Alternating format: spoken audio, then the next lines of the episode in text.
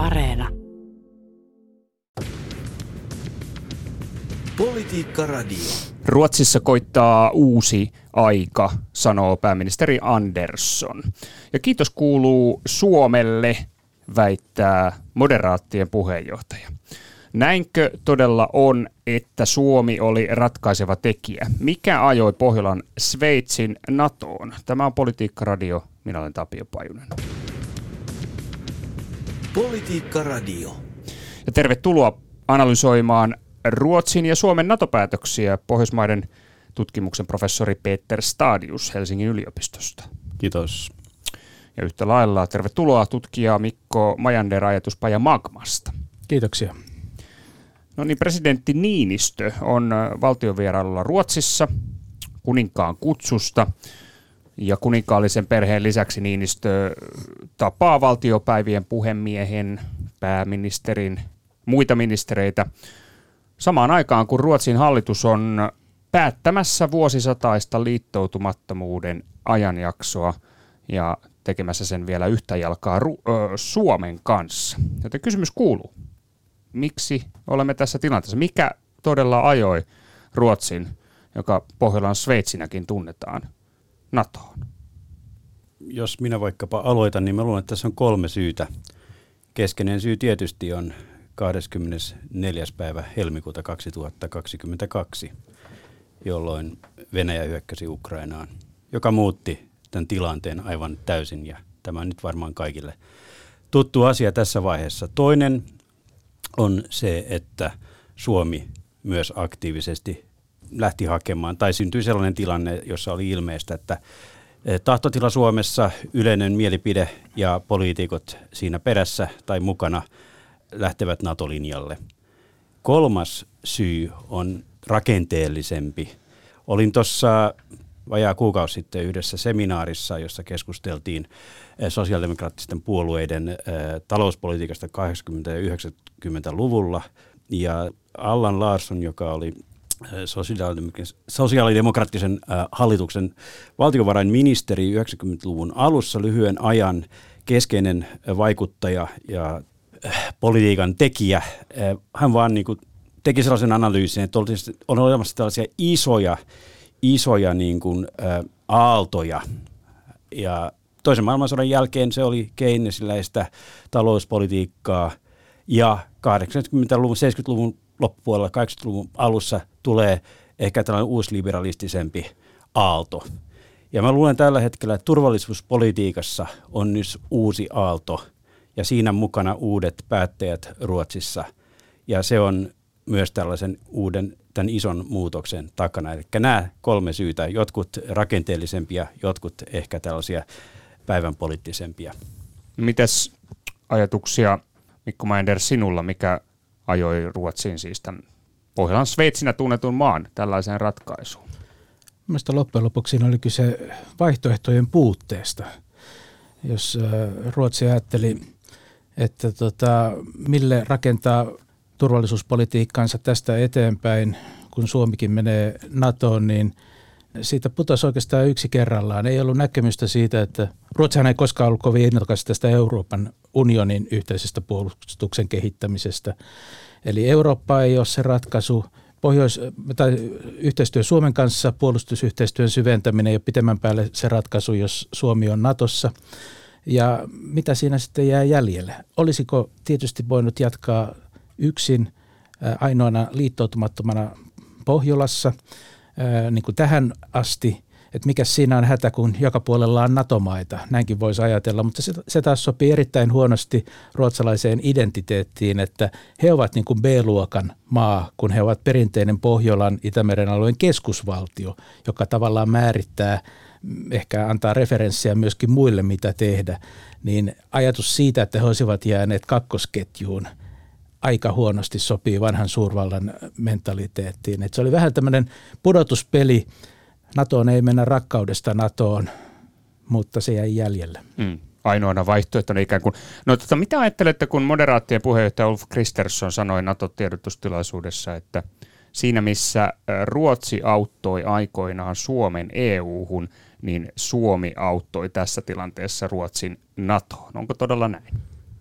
Joo, no ta- tavallaan mä luulen, että kyllä se suomalainen päätös oli, oli tärkeä tässä, koska jos ajatellaan, että tähän asti Ruotsi-Suomi on ollut siellä on yhteinen puolueettomuus, en nyt sanoisi blokki, mutta, mutta kaksikko, joka tietysti kylmän sodan aikana oli Suomelle tärkeää, ja, ja se on niin kuin, vaikka Ruotsissa ei ehkä puhuta niin paljon Suomesta ja suomalaisesta politiikasta, niin, niin näissä turvallisuuspoliittisissa keskustelussa, niin, niin ne, jotka sitä johtaa ja, ja tietävät jotain asiasta Ruotsissa, niin Suomi on ollut aina tärkeä.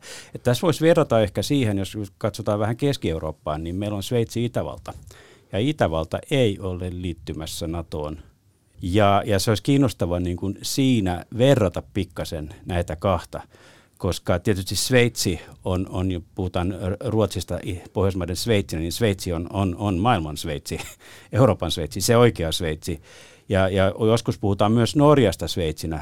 Ja usein silloin niin ajatellaan, että se taloudellinen takalauta, mikä heillä on öljy- ja kaasutuotannossa, mahdollistaa heille vähän toisenlaisia ratkaisuja tai, tai, tai niin kuin liikkumisvapautta.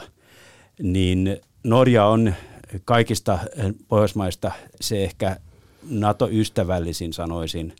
Eli siinä mielessä niin tämä Itävalta-Sveitsi-kuvio on hieman erilainen tässä Ruotsi-Suomi-kuviossa, mutta sitä voisi verrata, se olisi kiinnostavaa vähän, vähän verrata ja miten ajatellaan. Ja tässä mielessä, kun, kuten Mikko totesi, niin kun Suomi jätti tämän kahdenvälisen niin kumppanuuden, ei ole oikeastaan ehkä muuta vaihtoehtoa. Miten Mikko tulkitsit tätä moderaattien puheenjohtajan kommenttia, joka liittyy Suomen ja Ruotsin sekä EU-ratkaisuun että tähän NATO-ratkaisuun? Ruotsin turvallisuuspolitiikassa kylmän sodan aikana oli perinteisesti Suomi-argumentti. Ja paradoksaalista tässä on se, että silloin se palveli sitä, että Ruotsi ei liittoudu NATOon, koska muuten Suomi joutuisi liriin ehkä Neuvostoliiton kanssa, joka kiristää siitä otetta. Nyt Suomi-argumentti on kääntynyt täysin päälaelleen, että Suomen liittoutuminen viekin, tai Suomen näkökulman huomioon ottaminen viekin Ruotsin kohti NATOa. Ja oikeastaan tässä on paitsi historian ironiaa, niin mun mielestä molemmissa argumenteissa on kyllä totta takana, mutta myöskin hiukan hurskastelua siitä, että kyllä Ruotsi kuitenkin on tekemässä omaa turvallisuuspolitiikkaansa molemmissa tapauksissa. Kylmän sodan aikana erittäin tiiviit yhteistyöt Yhdysvaltojen kanssa, vaikka olikin liittoutumaton. Eli ehkä tämä Suomi argumentti tässä tapauksessa, joka puolustaa NATOn liittymistä, niin siihen liittyy hiukan tämä, mihin jo viittasin, että Ruotsille sopii aika huonosti, että Suomi näyttää tietä tai että Ruotsi jää jotenkin jälkeen, mutta on selvää, että se, että Ruotsi tulee yhtä jalkaa Suomen kanssa, niin on Suomen NATO-jäsenyyden kannalta erittäin myönteinen asia ihan pelkästään logistisesti ja potentiaalisen yhteistyön kannalta. Eli tavallaan tämä Suomen roolin korostamisessa on myöskin ollut sitä elementtiä varsinkin sosiaalidemokraattien parissa Ruotsissa, että he, Ruotsi tekee tässä hyvää myöskin toisille. Eli tämmöinen moraalinen aspekti, joka on aina ollut tärkeä Ruotsin ulkopoliittisessa ja kansainvälispoliittisessa asennoitumisessa, niin Suomi-argumentti sopii tähänkin hyvin perusteluksi sille, että Ruotsi näin – nopeassa tahdissa luopuu 200-vuotisesta linjasta kahdessa kuukaudessa.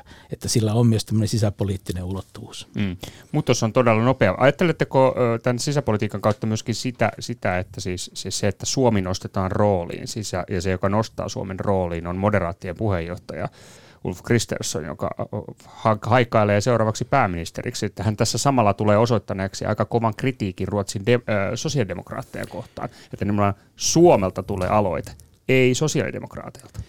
Joo, tämä on juuri, juuri näin, ja jos nyt katsoo lähihistoriaa, niin 90-luvulla, niin, niin jolloin moder, moderaatit olivat hallituksessa ja Carl Bildtin johtamassa hallituksessa, niin koko tämä valtion politiikka valtutlemningana, eli se mitä tapahtui juuri toisen maailmansodan jälkeen ja tavallaan tällainen sosiaalidemokraattisten hallitusten vaikea moraalinen niin kuin dilemma Neuvostoliiton kanssa, jossa oli paljon reaalipolitiikkaa, että tähän iskettiin aika lujaa silloin 90-luvulla Ruotsin sisäpolitiikassa ja, ja, ja Ruotsin ulkopolitiikka oli hyvin vahvasti niin kuin, suuntautunut auttamaan Baltian maita.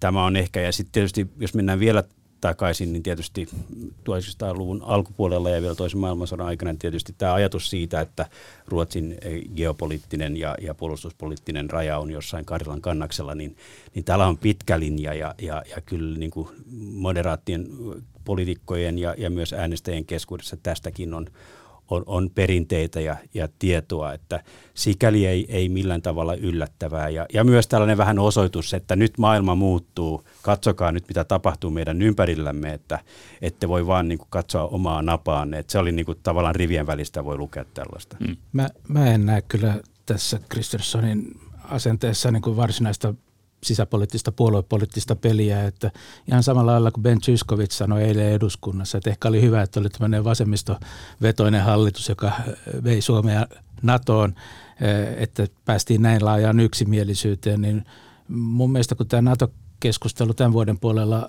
Ruotsissa lähti liikkeelle, niin – moderaattit oli siellä, siis sikäläinen kokoomus oli aika maltillinen prässäämään demareita tässä asiassa, koska he näkivät nyt sen tilaisuuden, että jos NATO olisi puoluepoliittisesti, he ovat aikaisemminkin yrittäneet aktivoida Ruotsin NATO-jäsenyyttä niin kuin puoluepoliittisen kamppailun kautta, niin se herätti valtavan vastareaktion ja se ei ole niin kuin ollut populaari esimerkiksi valmistauduttaessa valtiopäivävaaleihin, jotka siellä on edessä.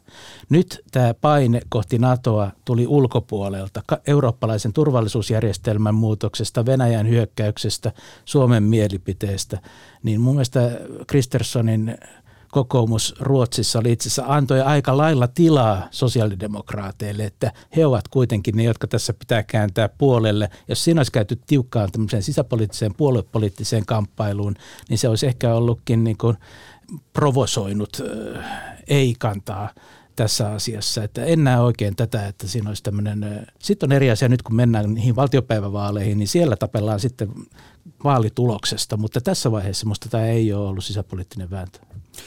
Joo, kyllä Mikko on tuossa aivan oikeassa, että, että, että, että oikea huomio, että ne, jotka ovat olleet perinteisesti selkeämmin NATO-liittymisen puolesta, niin ovat olleet aika hillittyjä eh, myös Suomessa – ja, ja Ruotsissa niin kuin Carl Bildt, tietysti Twitterissä ja näin, ja, ja meillä Risto I. Penttilä, ja kaikki, nämä, jotka ovat perinteisesti oli hyvin näkyvästi e, e, esillä niin kuin NATO-positiivisina, niin, niin ovat olleet, olleet aika maltillisia. Ruotsissakin Hans Wallmark, joka myös on pitkään niin kuin puhunut tämän asian puolesta, eli ehkä sillä tavalla hyvin ymmärtäneet tilanteen, että kuten Mikko tässä sanoi, ja, mutta tulee vain mieleen, mieleen, joskus tehtiin dokkari tästä ruotsalaisesta itävaltalaisesta äh, kulttuurivaikutteesta äh, Harry Schein, joka tavallaan keksi Ingmar Bergmanin, niin, niin yksi sosiaalidemokraattinen puolue äh, Pamppu sanoi kerran, että Harry ei ymmärtänyt sitä, että kun sä voitat, niin sun pitää näyttää surulliselta. Vaan Harry niin kuin vielä tamppasi niin kuin jalalla päällä, että ei näin. Että ehkä tässä niin kuin, tavallaan se, se, mitä Venäjän ratkaisu ja, ja, ja niin kuin mitä Putin on saanut aikaan, niin he ei tarvitse tässä tilanteessa. Että se, kuten sanottu, ehkä sitten vaali, vaalit on eri asia. Politiikka Radio. Joo, Politiikka Radio käynnissä. Minä olen Tapio Pajunen ja tänään meillä on studiossa Petter Stadius, Helsingin yliopiston pohjoismainen tutkimuksen professori sekä tutkija Mikko Majander ajatuspajan Magmasta ja analysoimme Ruotsin historiallista NATO-päätöstä. Se todella on sellainen, tietysti Suomessakin toistetaan jatkuvasti tätä historiallinen, historiallinen päätösaspektia myöskin Suomen päätöksen osalta, mutta pääministeri Andersson korosti tätä päätöksen pitkää luonnetta, historiallista luonnetta erityisesti Ruotsille. Hän totesi, että menemme yhdestä aikakaudesta toiseen aikakauteen. Niin tota, miten arvelette, tai, tai, tai miten ruotsalaiset käsittelevät tätä NATO-ratkaisun luonnetta suhteessa siis Ruotsin pidemmän aikavälin ratkaisuihin ja suhteessa maan historiaan?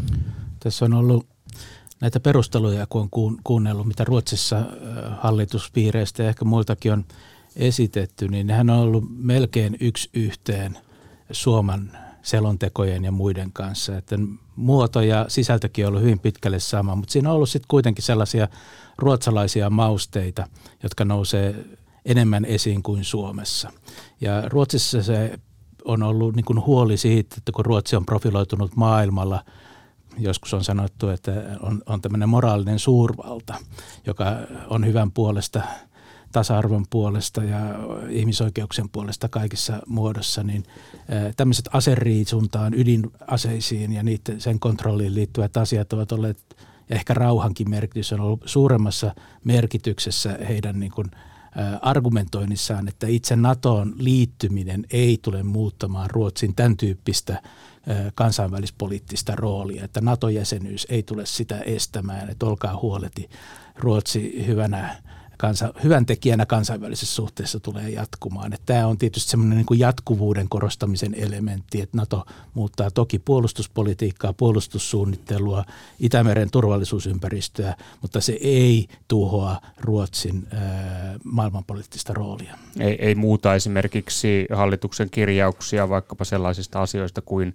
feministinen turvallisuuspolitiikka, joka löytyy Ruotsin hallituksen ulkopolitiikan linjauksista vai No tästä, tästä on nyt aika vähän ollut keskustelua viime, viime aikoina, mutta mä luulen, että nämä voi olla niin vähän eri sektoreita ja, ja kyllä se on näin, että tämä Ukraina, Ukrainan sota on niin sellainen shokki, että, että jokainen poliitikko myös tajuaa, että, että äänestäjille että tämä menee kaiken edelle. Jos ajatellaan sitä ruotsalaista, varsinkin sosiaalidemokraattista niin kuin perinnettä kylmän sodan aikana, ei, ei ennen sitä, mutta ehkä kylmän sodan ajasta lähtien – jossa niin kuin latinalainen Amerikka, Etelä-Afrikka, kaikki ne konfliktit ja mitä ideologisia jännitteitä siihen, siinä liittyy. Ja tietysti se, että Ruotsi on ollut ideologisempi ulkopolitiikassaan kuin Suomi, joka on reaali, reaalipoliittisempi tietystä syistä. Mutta jos katsoo esimerkiksi Suomen vihreiden niin kuin reaktioita, esimerkiksi sellainen kuin Meppi Edi Hautala, joka tavallaan on siirtänyt tämän moraalin niin kuin nimenomaan Venäjälle pitkän linjan näiden niin kuin opposition edustajien niin kuin, hänellä on ollut verkostoja siihen ja tavallaan siirtänyt sen sinne. Ja tuota, mä luulen, että tässä on myös sellainen kuvio, joka niin kuin antaa tälle sodalle tällaisen niin kuin moraalisen ulottuvuuden.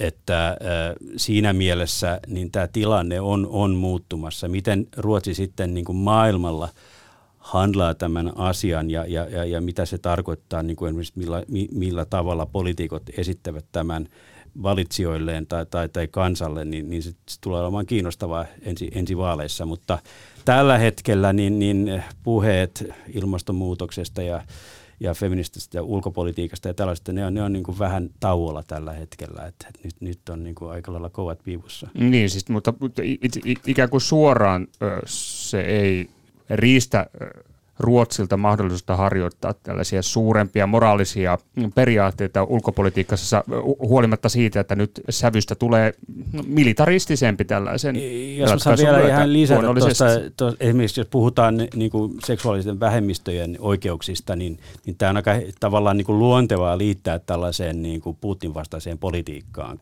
ja, ja sananvapaus ja kaikki nämä asiat, että et tavallaan niin kuin, nehän niin kuin Venäjä itse jopa niin kuin korostaa sitä, että me edustamme nyt niin kuin patriarkka Kirillin johdolla, että Venäjä, me olemme tätä ja tätä ja emme ole sitä, mitä länsi on, niin, niin sehän niin kuin, melkein kuin syöttölapaan Ruotsille tässä asiassa.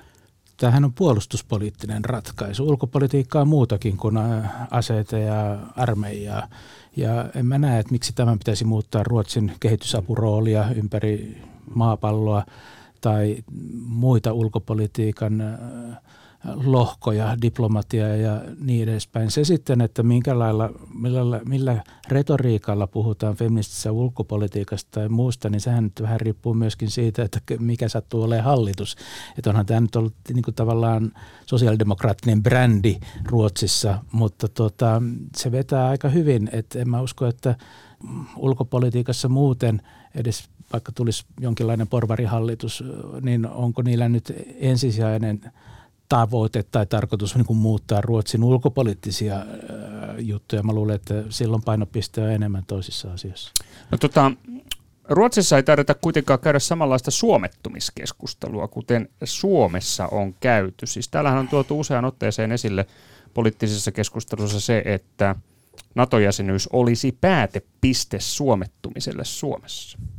No tähän mä en hirveän pitkälle viitsisi itse mennä, koska mä, mun mielestä suomettuminen on käytetty sellaisena propagandistisena yleissanana, joka liitet, lätkästään vähän sinne sun tänne. Että mä historioitsena mielelläni kyllä näen, että tutkitaan hyvin Suomen kylmän sodan aikaista politiikkaa kriittisesti ja niin edespäin, mutta, mutta tota, en ole ollut kovin innostunut tästä epäanalyyttisestä tavasta, millä sitä tehdään. Ja minusta nämä liittyy, nämä, että tähän päättyisi suomettuminen tai Suomi liittyisi länteen jotenkin tämän ratkaisun myötä, niin minusta se on aika, aika moista puppua. Että jos ajattelee vaikka kylmän sodan aikaa, niin yksi keskeinen ulottuvuus siinä oli, että Suomi nimenomaan ankkuroitui Pohjolaan ja muodostui pohjoismaiseksi hyvinvointivaltioksi ja profiloitui Pohjolan osana maailmalla.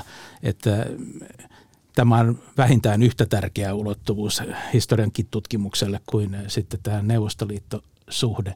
Ruotsin niin kuin haavat omassa kylmän sodan historiassa, niin kyllähän siellä on esimerkiksi jotain niin kuin DDR-suhteita niin kuin pengottu ja katsottu, onko Stasi-yhteyksiä ja muuta tämmöistä, mutta on ne koko luokaltaan ihan erilaista kuin tämä Suomen ja Neuvostoliiton suhde. Et ehkä siellä historiapoliittinen keskustelu on kipeimmillään ollut sitä, että oltiinko me oikeasti puolueettomia, kun meillä oli niin paljon salaisia kulissien takaisia yhteyksiä kuitenkin samaaikaisesti länteen, että on siellä omat historian debattinsa ollut, mutta ehkä ei ihan yhtä rajuja moraalisesta näkökulmasta, mikä Suomessa tämä suomettumiskäsite tuo. Mm. Niin, eli siis pidät siis Suomenkin kontekstissa tätä suomettumisargumenttia siis tässä tilanteessa kohtuuttomana? Pidän sitä, että NATO-päättyminen jotenkin päättäisi suomettumisen ajan ja Venäjän myötäilyn tai Neuvostoliiton myötäilyn. Minusta se on niin kuin, ei, ei niin kuin – historian tai politiikan mittapuuna voi olla, että kuinka rohkeasti uskalletaan olla Venäjää vastaan. Se on minusta huono asetelma. Mä luulen, että NATO-Suomellakin on vahva intressi siihen, että toivoa ja työskennellä sen eteen, että Suomen itärajasta tulisi mahdollisimman neutraalia ja hyvin toimivat suhteet itäänpäin. Eh, eli niin kuin, eh, onko se sitten suomettumista, jos ajaisi jatkossa vaikka Putinin jälkeiseen Venäjään hyviä suhteita. Että tässä mielessä minusta se on epäanalyyttinen ja huono käsite. Mm. Joiden käsit, käsitehistoriallisesti niin kiinnostavat myös tämä siis Länsi-Saksassa syntynyt kylmän sodan aikana Finlandin sijoun.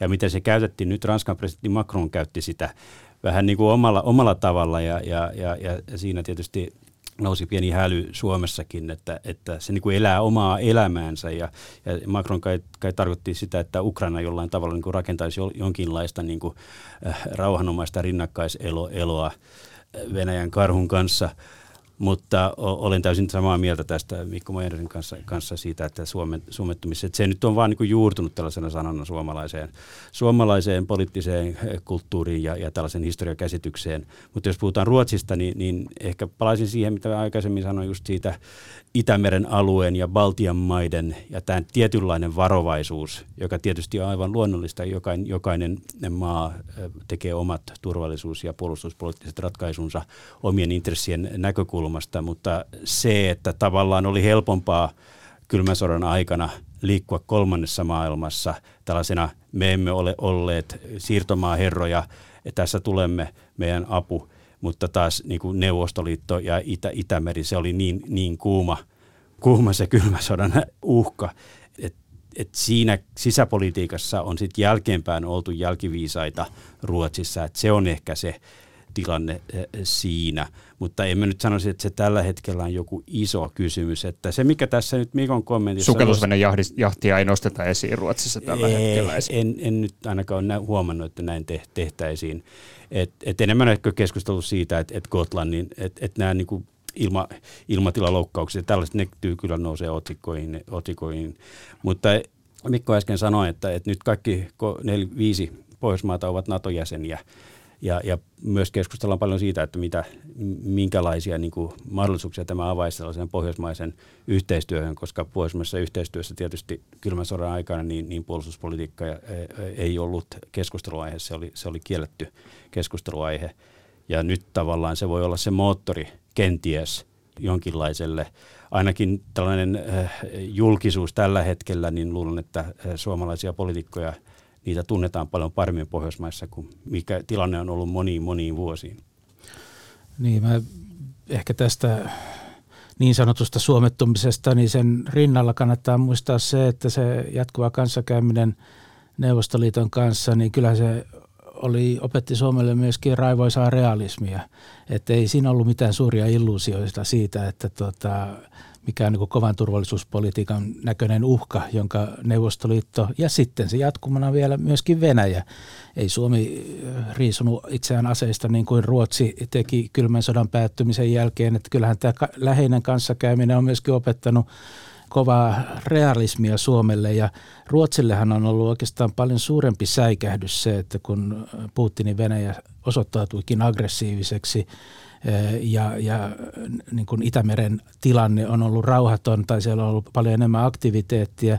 Suomalaiset on pystynyt suhtautumaan, no tämän kanssa on ennenkin pärjätty, että ei tässä nyt ole tavallaan sen kummallisempaa kuin aikaisemminkaan, että jos Neuvostoliiton kanssa pärjättiin, niin miksei sitten Venäjänkin et, et niin ruotsalaisten säikähdys on ollut siinä mielessä suurempi. Ja sitten varsinkin se, että kun tavallaan Itämeren alueen tämmöinen strateginen konfrontaatio on siirtynyt oikeastaan enemmän eteläiselle Itämerelle, Kaliningradin, Gotlannin akselille, jolloin niin kuin yhtäkkiä – jos on ajateltu, että Ruotsihan on siellä turvassa Suomen selän takana, niin ei siellä ole Suomi välissä. Ja on niin kuin herännyt tämä ajatus, että onko Ruotsi itse asiassa etulinjan maa mm. Itämer- eteläisellä Itämerellä ja juuri Gotlannin kysymyksessä. Ja, ja tämä on niin kuin ravistanut Ruotsia aika lailla se, että hei, meidän puolustusvoimat on esimerkiksi alueellisen maanpuolustuksen osalta niin kuin heikossa jamassa. Ja, ja tämä on tavallaan nostanut myöskin Ruotsin – silmissä niin kuin Suomen asemaa kumppanina ihan eri lailla tasavertaisuuteen kuin joskus aikaisemmin. No joo, tämä ajatus tästä, että ikään kuin NATO-jäsenyys päättäisi jonkinlaisen suomettumisen, niin, niin sehän liittyy siis siihen, että siihen ajatukseen, että, että ikään kuin vasta Naton jälkeen Suomi olisi tavallaan täysiverinen valtio suhteessa Venäjään tietyissä turvallisuuspolitiikkaan liittyvissä ja nimenomaan Venäjälle herkissä ulkopoliittisissa kysymyksissä, koska vasta ikään kuin Naton myötä Suomen perälauta suhteessa Moskovaan olisi, olisi tiivis ja kunnossa, niin tämä kai se ajatus on, mutta, mutta ajatellaanko niin kuin Ruotsissa vastaavalla tavalla tästä asetelmasta? Jos, jos mä tästä saan heti suoraan jatkaa, musta se mikä niin tämä YA-ajan Suomen asetelma oli, niin minusta YA-sopimusta kannattaa mieltää nimenomaan niin poliittisena etupiirisopimuksena, että Neuvostoliitolla on sanansijaa Suomen myöskin poliittisiin asioihin. Sen sotilaallisia artikloita ei koskaan sovellettu käytäntöön, mutta poliittisesti se oli läsnä aina. No kun siitä päästiin rimpuilemaan irti – tämmöisestä poliittisesta etupiiristä, niin suin surminkaan Suomi ei ole sen jälkeen halunnut liusua, luisua tämän vastaavan tyyppiseen tilanteeseen. Ja tämähän oli se, mikä herätti niin kuin Sauli Niinistö viime joulukuussa, että onko etupiiriajattelu Venäjällä edelleen voimassa ja Suomi jotenkin lähiulkomaana sen jäsen, tai siihen kuul- lasketaan kuuluvaksi siihen. Ja, ja tälle ajattelulle NATOon liittyminen on selvä stoppi ja ankkuroi siihen, että Suomi ei ole minkäänlaista etupiiriä Venäjälle. Ja tähän se oli niin kuin vastamyrkkyä. Politiikka Radio.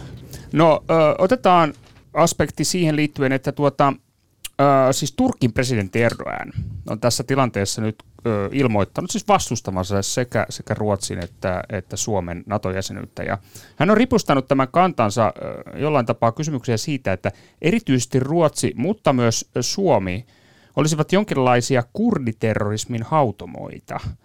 Niin tota, onko teillä hajua, mihin mielestäne Erdogan viittaa tässä tapauksessa, jos hän mainitsee Ruotsin? No Ruotsissa on, on aika iso kurditaustainen ryhmä ja aika näkyvästi ainakin itse törmännyt usein mielenosoituksiin esimerkiksi Särgerin torilla ja, ja, ja tuota, jopa Palme, Palme-tutkimuksissa oli tämä kuuluisa, surullisen kuuluisa PKK, eh, johtolanka, PKK-sporet ja, ja Ruotsi on, on sallinut tällaisen eh, kriittisen eh, kurdivähemmistön protestoinnin Ruotsin maaperällä ja ei se ole kai vissiin sen, sen kummempi asia ja, ja varmaan Erdogan reaalipolitiikkona näkee nyt jonkinlaisen neuvotteluaseman. Mulla on, vai, mulla, on vai, joo, mulla on vaikea kuvitella, että tämä nyt voisi olla, olla se ratkaiseva asia, että kyllä siellä joku Natossa pistää Turkin ruotuun. Mitäs Mikko? No kyllä tämä niin kuin haiskahtaa enemmän Ruotsin asialta kuin Suomen asialta mun mielestä tämä. Että, mutta tämähän on kaikkein huonoin asetelma, jos Suomen ja Ruotsin NATO-jäsenyydestä tulee jonkun isomman pelin vaihtoraha. Ja mä en usko, että Turkki on riittävän iso niin kuin tekemään sitä. Mä alkuun pelkäsin sitä, että tämä niin kuin Ukrainan sota ja niin kuin kun sieltä, kun se alkoi helmikuun lopussa, niin sen niin kuin eskalaation rajaamiseksi tai rauhan löytämiseksi – niin me Suomen ja Ruotsin NATO-jäsenyydestä helpommin tulisi siihen yhtälöön oleva elementti. No kun Ukraina on kyennyt näin hyvään puolustustaisteluun ja siellä tuntuu Venäjä olevan äh, ahtaalla, niin musta sellaistakaan pelkoa ei oikein enää ole, että, että tämä Suomen ja Ruotsin NATO-jäsenyys liitettäisiin tähän Ukrainan niin kansainvälispoliittiseen peliin. Ja tähän oli aika rauhoittava tämä Putinin kommentti eilen siitä, että sanoi, että Suomi ja Ruotsi ei muodosta suoranaista uhkaa Venäjälle, jos ei tänne sotilaille infrastruktuuria, kalustoa tuoda rajalle ja en näe, että siinä tapahtuisi mitään erityistä muutosta tämän jäsenyyden kautta välittömästi. Eli tässä mielessä niin mä luulen, että toi Turkki on, ulottuvuus on enemmän Ruotsiin liittyvä asia kuin Suomeen ja mun on vaikea nähdä, etteikö sitä pystyttäisi diplomaattiteitse ja myöskin suurten NATO-jäsenmaiden painostuksella niin kuin panemaan ruotuun. No, tätä, tässäkin keskustelussa totesitte jo aikaisemmin, että tämä NATO-ratkaisu oli tavallaan ainoa, mikä Ruotsille jäi jäljelle.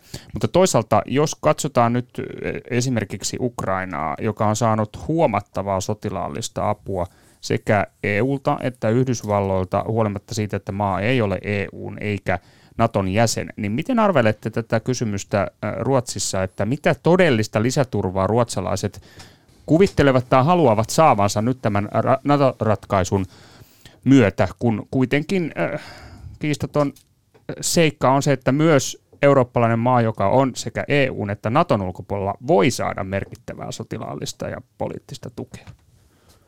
Mutta ei turvatakoita ja sotilaita, NATO-sotilaita omalle, omalle maalle puolustustaisteluun. Että onhan siinä laadullinen ero aivan valtava, että annetaanko – ukrainalaiselle aseita, tapelkaa meidänkin puolestanne, kun että tullaan sinne samaan juoksuhaltaan tappelemaan. Eli Et, tämä on se, joka Ruotsissa nimenomaan ja suo, kiinnostaa. No en, ei, en mä tiedä, onko se motivoiva tekijä sinällään, että siis äh, kyllähän Suomikin tässä lähtee siitä, että Suomi puolustaa Suomea en, ensisijaisesti ja se on riittänyt tähän asti niin kuin Venäjän potentiaalista uhkaa vasten, että, mutta, mutta tota, mä sanoisin, Ruotsissa on varmasti tämä, että viittasin aikaisemmin siihen, että he eivät halua Pohjolan vanhana keskusvaltiona asemoitua B-luokan valtioksi, kun Pohjolan turvallisuudesta päätetään. Että kyllä he haluaa olla sitä muokkaamassa ja siinä niin kuin siihen vaikuttamassa. Ja, ja sitten esimerkiksi tämä asia, että kun Ruotsihan on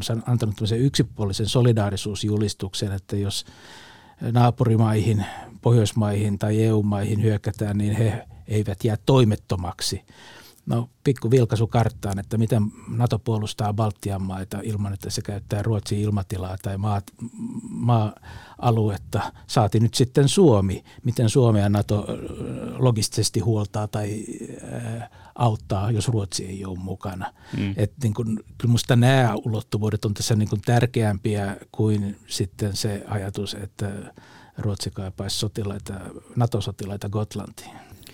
Joo, kyllä se on juuri näin, että jos Ruotsi jäisi Naton ulkopuolelle ja Suomi menisi mukaan, niin Ruotsi olisi vähän yksinäinen outolintu siinä Itämeren tuota, noin puolustuspoliittisessa niin kuin, kokonaisuudessa.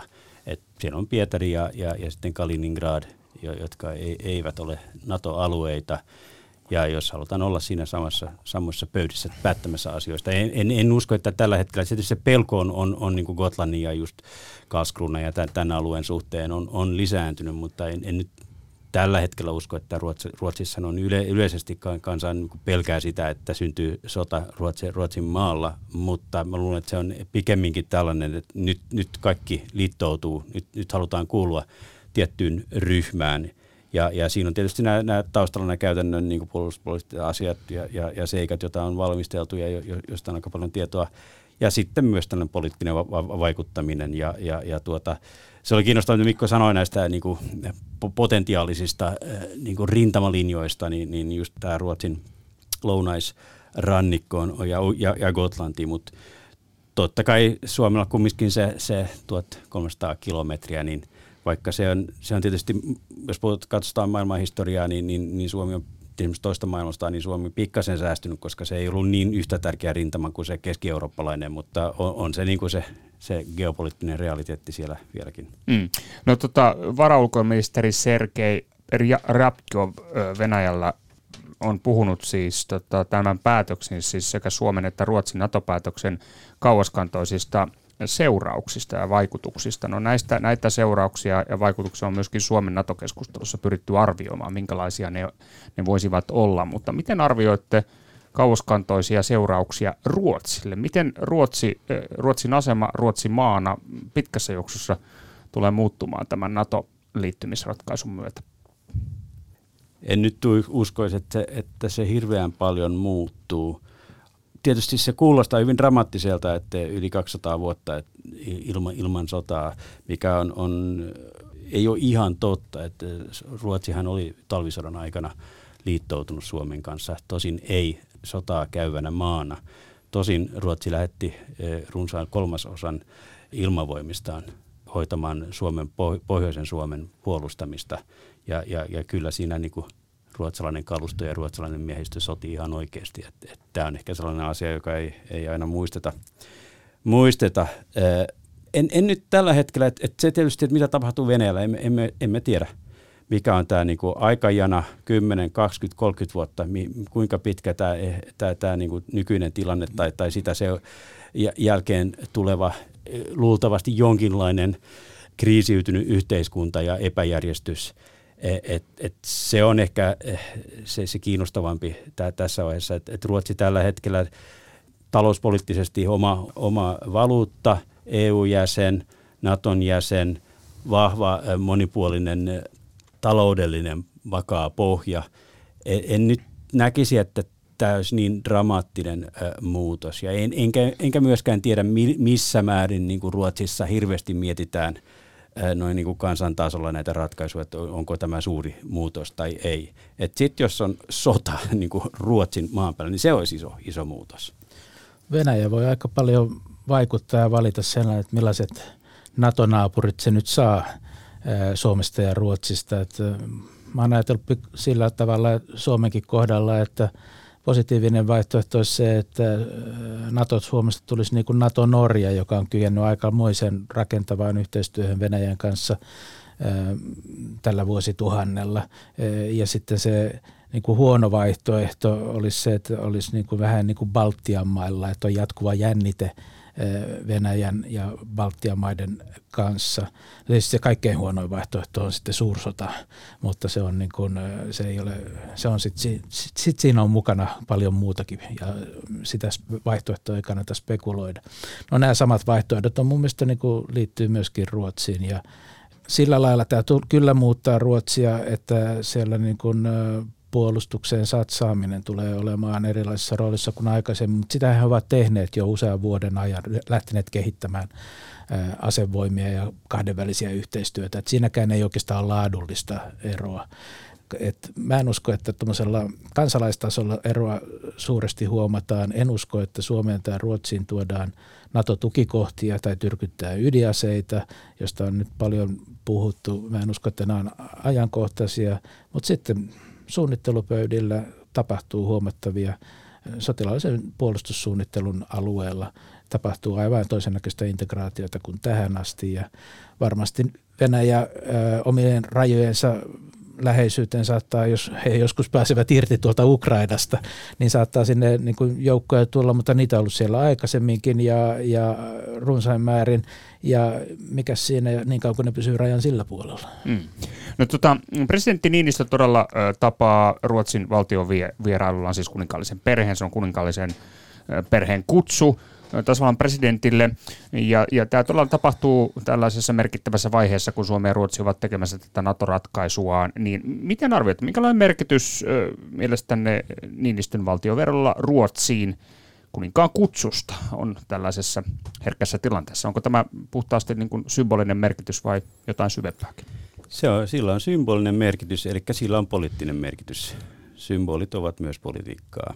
Ja tuota, sillä voi olla monta erilaista vaikutusta, mutta kyllä ehkä päällimmäisenä nyt, että Suomi ja Ruotsi on aika lailla kumminkin niin kuin samalla tasolla ja, ja, ja, ja se koko niin kuin, millä tavalla Suomesta on keskusteltu ja, ja millä tavalla niin tämä Suomen, Suomen päätös Naton liittymisestä on, on käsitelty ja, ja niin, niin mediassa kuin itse käymiä niin henkilökohtaisen keskustelun piste, niin tällä hetkellä vallitsee aika sellainen niin kuin syvä kunnioitus ja, ja, ja kiinnostus Suomea kohtaan. Eli tämä symbolinen merkitys on, on suuri myös poliittisesti.